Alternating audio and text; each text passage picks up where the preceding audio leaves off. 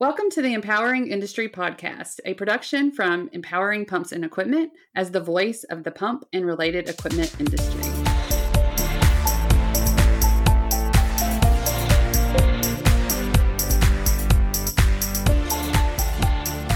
Hey, everybody, and welcome to episode 125 of the Empowering Industry Podcast. I'm your host, Charlie Matthews, and I'm so excited that you choose us every week. And if you subscribe to our channel, then it'll show up automatically. And so I hope you'll do that. Give us a little like and subscribe on YouTube. All of that would be excellent. You can stay in touch with us at Empowering Pumps or using that hashtag Empowering Industry Podcast. So that gets into, you know, just the hey, welcome, how are you doing? Uh, but let's jump into the updates for empowering. Uh, I'll just call it empowering because there's so many different brands now. So the updates, just to let you know, if you didn't hear the last episode, we talked about a new event for us, which is Reliable Plant. Uh, I will be there uh, July the 26th.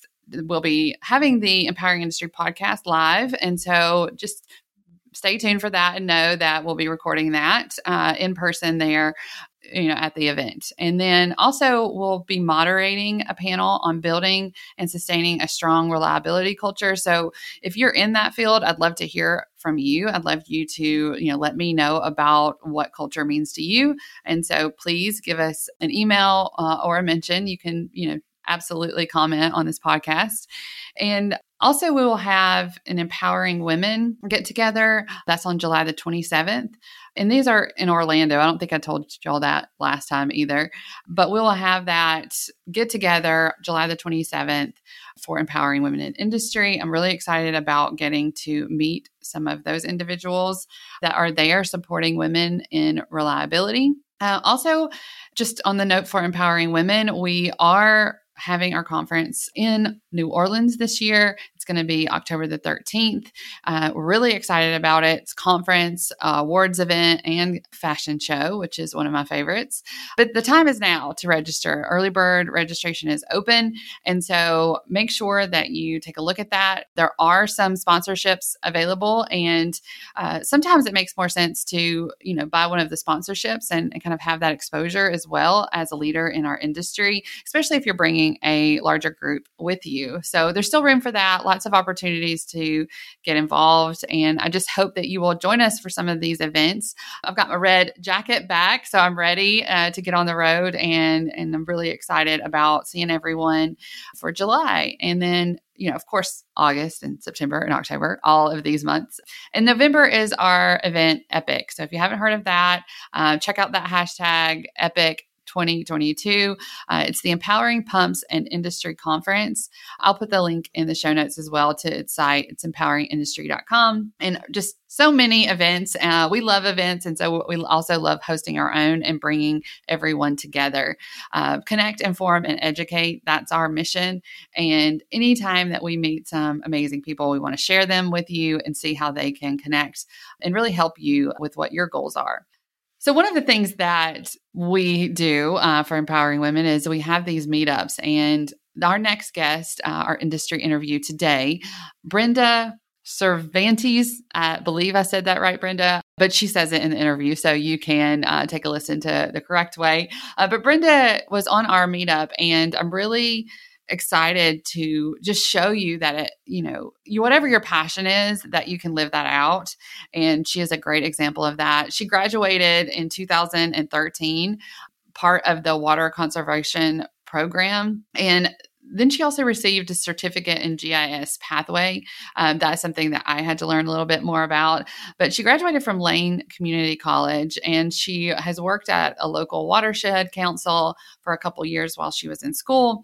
And then uh, also for the city of Florence Public Works as their GIS technician but she really wanted to make a bigger difference in the water world.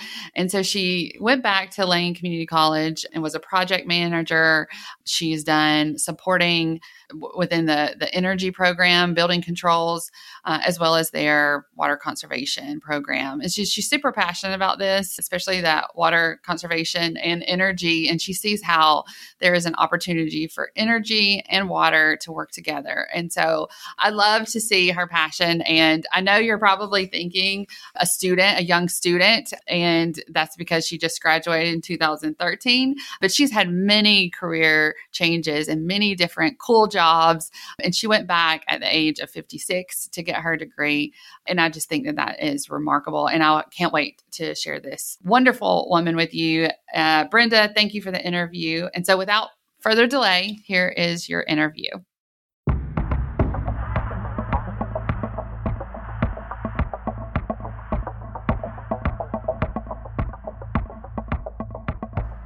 Welcome to the Empowering Industry Podcast. I'm your host, Charlie Matthews, and I am so excited to be with you. I have a special guest. Brenda is going to introduce herself, but I'm really interested to learn about her too. She joined one of our meetups, and I'm just fascinated with what she's doing on the West Coast. She's going to tell us all about it.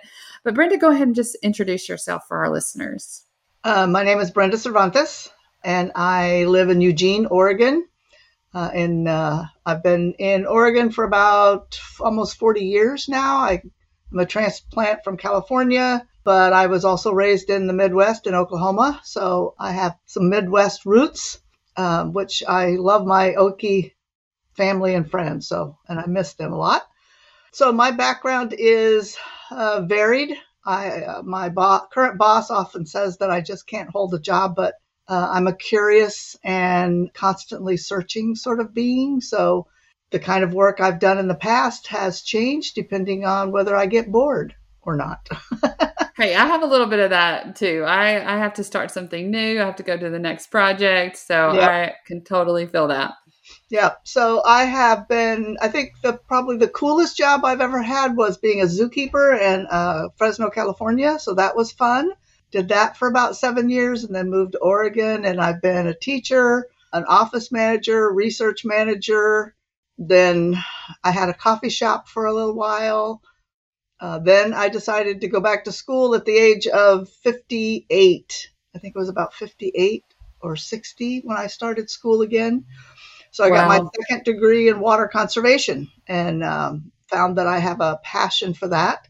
So I finished my degree in 2013 it's a AAS, a applied science, and then went to work for a small community on the Oregon coast uh, in public works.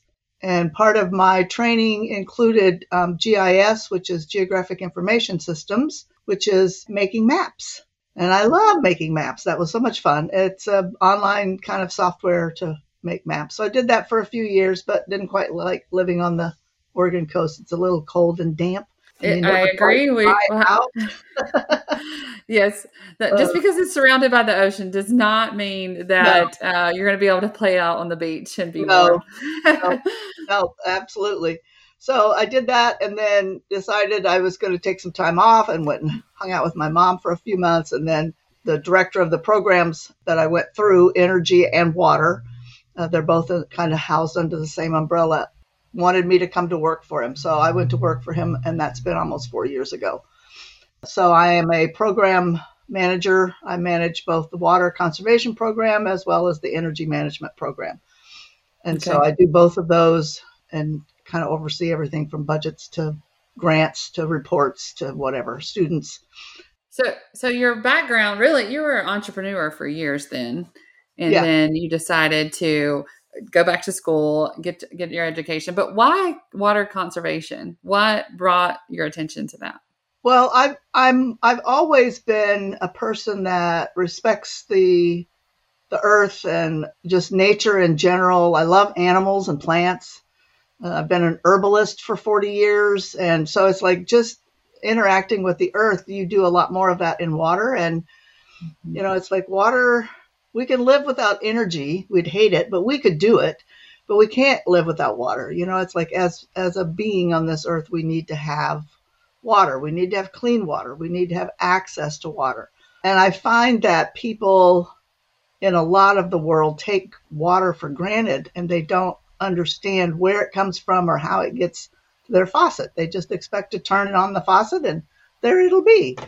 But if you ever go to other countries where that's not the case, then you you learn that that just turning on the faucet may not be water that you can actually consume. So yeah, and they know exactly where to get their water from too, yeah. and what what how to take care of it, or or they know it's not being taken care of one right. or the other. Right. So I think just because I have a background in uh, natural sciences, then water just kind of became a passion for me, and I just wanted to be able to educate people about conserving water and utilizing uh, different methods and, and learning about how they they interact with the water in their world. Yes. Yeah. How do you do that? How do you, I mean, uh, we can talk about it on the podcast, but just like every day, like how are you educating people? Like what are the resources that you use? Well, there's uh, there's a, a whole lot of resources out there that most people don't understand or don't know about or just don't have that opportunity to interact with it. And so I, would say the first thing that people need to learn about is their watersheds you know, it's like mm-hmm. every area has a watershed, and that's where the water's collected on the mountainside, and then it feeds into streams, and those go into rivers. And then a lot of times we pull from the rivers for our drinking water to consume that and whole process of that. And so by understanding that your water comes from the mountainside, then maybe you have more respect for interacting with the mountainside whenever you go out for a hike or you go into the forest one of the other things that I'm passionate about is bottled water. It's like it takes more water to make a bottle, a plastic bottle, than it does the water in it. And most of the water that's in that bottle comes from a tap. So get yourself a bottle and just reuse it. Don't keep buying that plastic. Yeah, or just a glass. You know, you can, just, just well, take your glass to this to the yeah, spigot. Yeah, exactly. I mean, there are instances where bottled water is important, and that mm-hmm. is in you know um, hurricanes and earthquakes where all of the infrastructure falls apart, and then it's mm-hmm. important to have that bottled water for folks to survive. But most of us that go to Costco and buy 48 bottles of bottled water and stick it in our garage, it's yeah, don't do that. Right, right, right. Uh, and and I have been guilty of that. We we have um, athletes around here, and they always want that convenient bottle of water, but it's super convenient for them just to fill it up as well. So yeah, I'm with yeah. you on that, and trying to get that throughout my own household um, is part of it. Educating right. them of the why we do that. Yeah. Okay, so I'm really interested uh, for you to tell me a little bit more about this uh, permaculture design. Right. Tell me what that is. We'll tell everyone kind of what this is and then how you're using it. So, permaculture design is designing your landscape, uh, whether that's a you know a city lot or a half acre or a farm, uh, with uh, water conservation in mind. So it helps to keep water in the soil because your soil is healthy if you're if it's got plenty of water in it, your plants don't need to, you don't need to water so often, so you conserve water. So it's another method of water conservation. And then the, the methods of doing that help you to eliminate the need for pesticides or herbicides or any of those. And it also supports local wildlife like butterflies and birds and bees and all of that by using your native plants and uh, and planting them in places where um, they are going to help to to feed the local wildlife. And it may, you know, it's gonna it's just gonna make your yard look prettier. Uh, I hate grass. Uh, it's a totally useless thing, and we spend so much money and time trying to make our grass green and perfect. Uh, my neighbor's always out there playing with his grass, and me, I've just got weeds, and I keep digging the grass up and putting down flower beds and mm. vegetables. So for me, it's like permaculture gives you that option to be able to plant both food crops as well as uh, beautiful crops or pollinator crops in your landscape and, and also retain water and, and help your landscape to be more natural and not have to have so many inputs in it. So it's uh, a, a lot of the universities, your ag universities, will have permaculture courses, and I got my um, certificate from Oregon State University, which has a huge permaculture group. And it's permaculture is a worldwide practice, and there are a couple of worldwide groups that are just women doing this. So it's like mm-hmm. it's another way to nurture the earth and to plant yes. things that are just good for the earth and not be adding a bunch of uh, chemicals and things to to the soil. Yeah, well, I love that. And I think, you know, part of that, you know, when we're building, uh, or trying to think about how we're going to protect our, the land that we have, the water that we have, and being able to use some of that design and, and think outside of the the box of cement versus you know maybe add in some rocks but to actually look at the plants that you can mm-hmm. you know put into the soil and what happens with them and and what does retain water uh, right. i think that was really interesting uh, to think okay you can build um, you know as you're building you can keep that in mind and you're going to have less work involved in that right uh, in the long term i think the building industry for residential housing is changing in a lot of places they're putting in uh, green building practices. So it's like, you know, the first thing that they do when they get ready to build a housing development is they scrape off the top soil. And and now uh, in some areas codes are being put into place where when they scrape that topsoil off, they have to keep it. And when they finish with the footprint of the house, they have to replace that because most of the life of your soil is in that topsoil. All your critters, your worms and your bugs which keep your soil healthy, Mm-hmm. are in that first layer. After you get down to about a foot to, to two feet, it starts to dry out and not too much lives down there. It gets to be just, you know, a place for filtration. And if that topsoil is healthy, it holds the water, it nurtures the plant's root system, it makes the plant stronger, and it needs to be populated with all kinds of different critters and, and mm-hmm. all of that good stuff uh, and unfortunately, like on the little place that I live, every time I try to dig a hole, I find backfill and rubble, and I just get upset about it because I'm like, yes. why do you guys do this? Yes, we have all kinds of asphalt and uh, cement, different things yeah. uh, in our backyard. You're, why is this a hole with no grass on it? Well, there's a piece of something down yeah, there. exactly, yes. exactly, and that's and that you know it's really it's really hard to fix that kind of thing to heal that. There's a mm-hmm. lot of around my area. There's a lot of places where down about a foot, I find a layer of black plastic. And when you put black plastic down, you kill everything under it. It just the okay. soil dies, uh, and then it takes a long. If you pull it out, if you can get it out, then it takes a long time to, for it to heal. Isn't that something? I mean, you know, just it seems so basic. Just going back to the basics of taking care of uh, the earth that we have and the water that we have, making sure that we we do uh, teach people to mm-hmm. conserve um, our resources. And so I think that that is just basic lesson that we just need to repeat, you know, have it on repeat. So I, I can hear your passion about it. And I'm wondering, you know, you've done a lot of volunteering along the way, but now you've transitioned. This is your job. Is there, tell us a little bit about the differences there and, and kind of, yeah, I guess I can't, I want to ask you which one you enjoy more because you have to, you know, you got to work. But, you know, what is that difference between volunteering and, and kind of doing this as uh, your job? Well, I think I, I think in an ideal situation, your job should be something that you're passionate about. Mm-hmm. And I think that as folks are younger, the younger folks, sometimes they take a job and it's just because they need a job to pay bills and take care of life's necessities. And then they'll go someplace and do some volunteer work because that's where their passion is. Sometimes those two things intersect, and that's like a glorious thing whenever you get that opportunity. Um, but I think anytime your job is about being of service to others. You know, being raised in the Midwest, you tend to, and I just think that as beings on the planet, we're here to help each other. We're here to be of service to each other. So I always feel best when I'm helping somebody with something.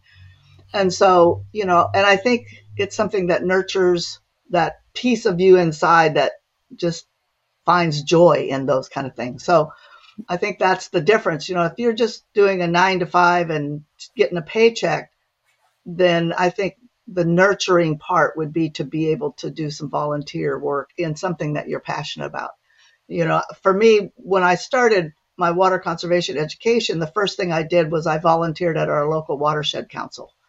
And, you know, my background was office skills. So I just did all kinds of things in the office and supported their work out into the farms because they work with farm um, holders and helping them look at at pollinator rows, which are these little edges around their crop field to help help with the bees and the birds. And so uh, they'd put those in, which push out things like blackberries and other invasive species.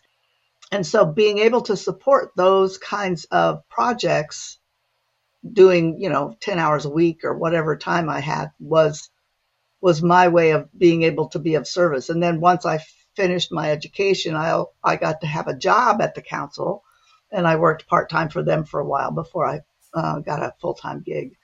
So you know, I think finding that passion for yourself in between, you know, and as you get older, when you get to be my age, then you get a little bit more choice because you've mm-hmm. kind of mm-hmm. already put in those early years of of uh, just the nine to five sort of thing. Although I do think that our younger generations are figuring that out earlier. Yes, thanks to us that have done it. You know, you have done it, and I, I hear the stories, right? And and kind of looking back and okay, yeah, I think I'll do it this way. I think I'll go uh, and try to figure out what kind of um, difference I want to make in the world and find a job around that. Right. Yeah, because I think that that's one of the things that's going to be different about the youth. Because uh, I have granddaughters, I have two, one that's 25 and one that's almost 16, and I know that they want a quality of life, not just uh, not just a job with a paycheck, and so they they want to be able to enjoy their life uh, a little bit more. As you know, whenever I was growing up, it was more about you've got to get a job and support your family and that sort of thing. So I think that that is an important shift, and uh, hopefully they figure it out earlier. Yeah, have good quality of life, not just the quantity of life. Well, I know somebody will listen to this, and you will inspire them to do just that.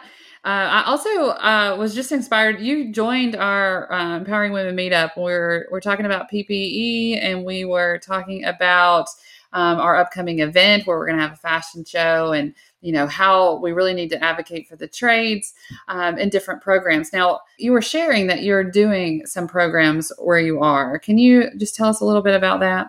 Currently the program that's we've got because uh, most of our stuff is grant funded. So it's with the federal department of energy and it is a energy management building controls two-year degree program uh, but it's also an apprenticeship program, which is it's the first of its kind of the in the entire country. It's not. It's been around since last September, and so students will go in and learn the basic stuff in a year, and then they can start their apprenticeship program. It's 2,000 hours on the job training, like most apprenticeship programs, and then they go another year, and then they'll go into a job situation they're making a difference because they're helping buildings, commercial buildings, be more efficient in energy and water. They get some water background um, because I wouldn't let them get out without some water background. And so I think it's a really cool program. It's online, so people don't have to come to Oregon. We can do it anywhere that they are. Um, we find employers in their region, and then they would do their on the job training with those employers. So that, you know, that's kind of the stuff that I'm doing. Our water program, unfortunately, is not doing well. It, it's like nobody's signing up for it, which I find incredibly strange. But I think for water conservation, oftentimes that happens in, in utility areas. So it's the service area of that utility. Every utility has a different kind of uh, uh, set of circumstances or challenges. So they often just do that and it's kind of siloed. So right now that you know the energy management is is um, what I'm focused on, and you know it's one of those trades industries because it is a, a, trade of sort. Um, it's not like usual because most of the these guys are uh, or girls, which is what we need more girls, um, are working on a computer. They're not you know they're not out in the field. They're not um, crawling around although they might end up doing that at some point. But having worked at Public Works and wore somebody's cast off for PPE, you know, somebody that some guy that had worked there, you know, 10 years ago and it was just an extra one hanging around, you know, I was just like, wow, you mean there's actually somebody talking about this? Yahoo!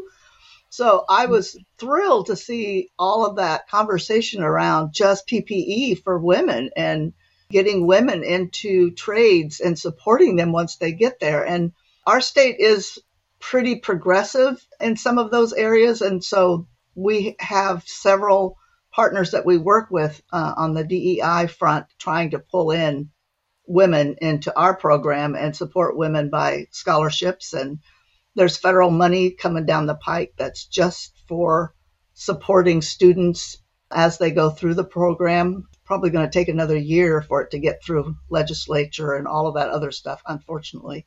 But that just means that folks can get started now and find that uh, support later. We have other places that are providing support as well. So I work on that. I do everything from marketing. I just posted something on Facebook and we have an Instagram account and which I'm not really good at, but we have uh, we our our partner in this is the uh, University of Oregon Architecture and Engineering School. So they they have folks that have background in you know doing things like marketing and creating websites. So and we do have a website that they created for us, which is pretty awesome. Yeah, and that was going to be my question. Just if somebody had, you know, interest wants to reach out to you, what's the best way that they can get in touch with you? But before before you tell us that, just anything else you want to leave our listeners with? I think I think the most important thing is to try try to find something that you want to do where you feel like you're making a difference. You know, energy and water are two important things for everybody no matter where you are. You know, trying to cut those the use and trying to figure out how to help folks that you know, communities that are not not as able to you know buy an electric vehicle or put solar panels it's like how do those communities survive as costs of everything keep going up, you know. And and I think the other thing that that I'll just throw out there because I am coming up on 70 is to listen to your elders because oftentimes there's a lot more to them because I think that that's one of the things that as you get older you find that there's a certain amount of discrimination against just being old. And I know my granddaughter often thinks that old people don't care about things like the environment or water. So she was like totally surprised about my whole realm of stuff. And she was like, Really? I thought old people just didn't care. And uh, I'm like, No, because we made this mess and our grandchildren have to figure out how to fix it. That's not fair. So, you know, listen to some of those older folks. They, yeah, they, they have some pearls of wisdom. You know, find your sweet spot find what's good for you, make a difference. I think those would be the things that I would want folks to think about. Wonderful. Yes, we, we both need to learn to listen to each other. You know, young and old, we can value. You know, if we can value each other, we can grow and we can Absolutely. learn. Uh, and and you're definitely bringing bringing the passion today and the tools because there. Are I mean, so many jobs uh, are needed today, and like you said, energy and water is a great place to put your focus and your work, and you will make a difference. I like to say it's vital to life. And so, thank you so much, Brenda, for joining you. me today. And um, I do, I want to, you know, if somebody wants to connect with you, uh, where would you like them to reach out to you? I could give you my email address if you'd like. Sure, I'll put that in the show notes. I will I will put that in there for everyone. And then, you know, hopefully we will see you again at one of our meetups or uh, yep. at the Empowering Women conference, which is October the 13th, uh, 2022 is our next one uh, in New Orleans. And, you know, there's a lot of water that needs to be conserved around New Orleans for yeah. sure. Well, hotels and restaurants are big places to conserve water. Yes, wonderful. Well, thank you so much, Brenda. Thank you. Uh, it was wonderful.